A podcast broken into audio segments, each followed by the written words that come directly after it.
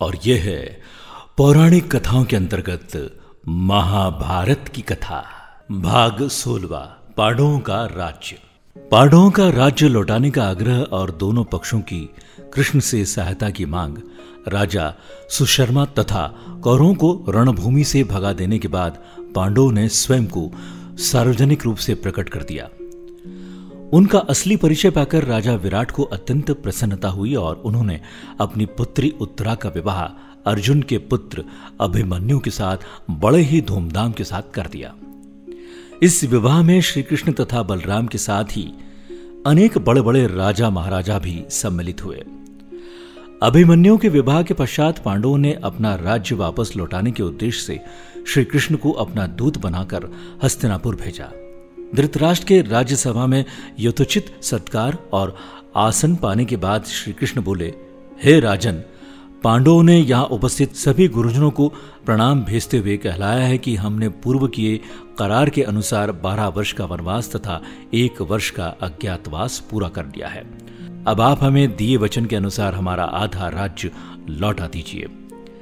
श्री कृष्ण के वचनों को सुनकर वहाँ उपस्थित भीष्म, विदुर, द्रोण आदि गुरुजनों तथा परशुराम, कण्व आदि महर्षि गणों ने धृतराष्ट्र को समझाया कि वे धर्म तथा न्याय के मार्ग में चलते हुए पांडवों को उनका राज्य तत्काल लौटाते किंतु उनकी इस समझाइश को सुनकर दुर्योधन ने तत्काल क्रोधित होकर कहा, ज्येष्ठ पुत्र होने के नाते इस राज्य पर मेरे पिता धृतराष्ट्र का अधिकार था, किंतु उनके अंधत्व का लाभ उठाकर चाचा पांडु ने हस्तिना राज्य सिंहासन पर अधिकार कर लिया।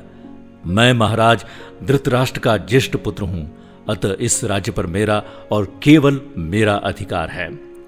मैं पांडवों को राज्य तो क्या सुई की नोक के बराबर भी भूमि देने के लिए तैयार नहीं हूँ। यदि उन्हें अपना राज्य वापस चाहिए तो वे हमसे युद्ध करके उसे प्राप्त कर ले। उपस्थित समस्त जनों के बारंबार समझाने के बाद भी दुर्योधन अपनी बात पर अडिग रहा और श्री कृष्ण वापस पांडवों के पास चले आए। और दोनों पक्ष में युद्ध की तैयारी होने लगी। पांडवों को राज्य न देने के अपने निश्चय पर दुर्योधन के अड़ जाने के कारण दोनों पक्ष में मध्य युद्ध निश्चित हो गया, तथा दोनों ही पक्ष अपने लिए सहायता जुटाने में लग गए। एक दिन दुर्योधन श्री कृष्ण से भावी युद्ध के लिए सहायता प्राप्त करने हेतु द्वारकापुरी जा पहुँचे। जब वो पहुँचा, जब वो पहुँचा उस समय श्री कृष्ण निंद्रा मग्न थे और वो उनके सेनाने पर जा बैठे।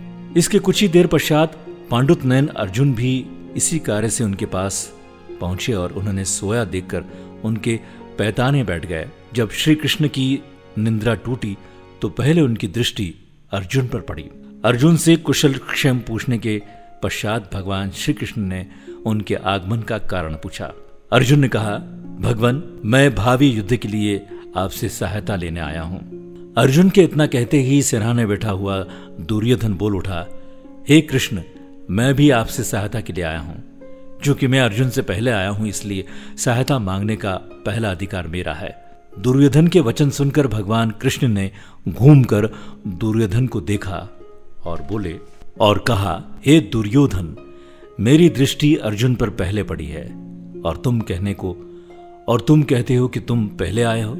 अतः मुझे तुम दोनों की ही सहायता करनी पड़ेगी। मैं तुम दोनों में से एक को अपनी पूरी सेना दे दूँगा और दूसरे के साथ मैं स्वयं रहूँगा।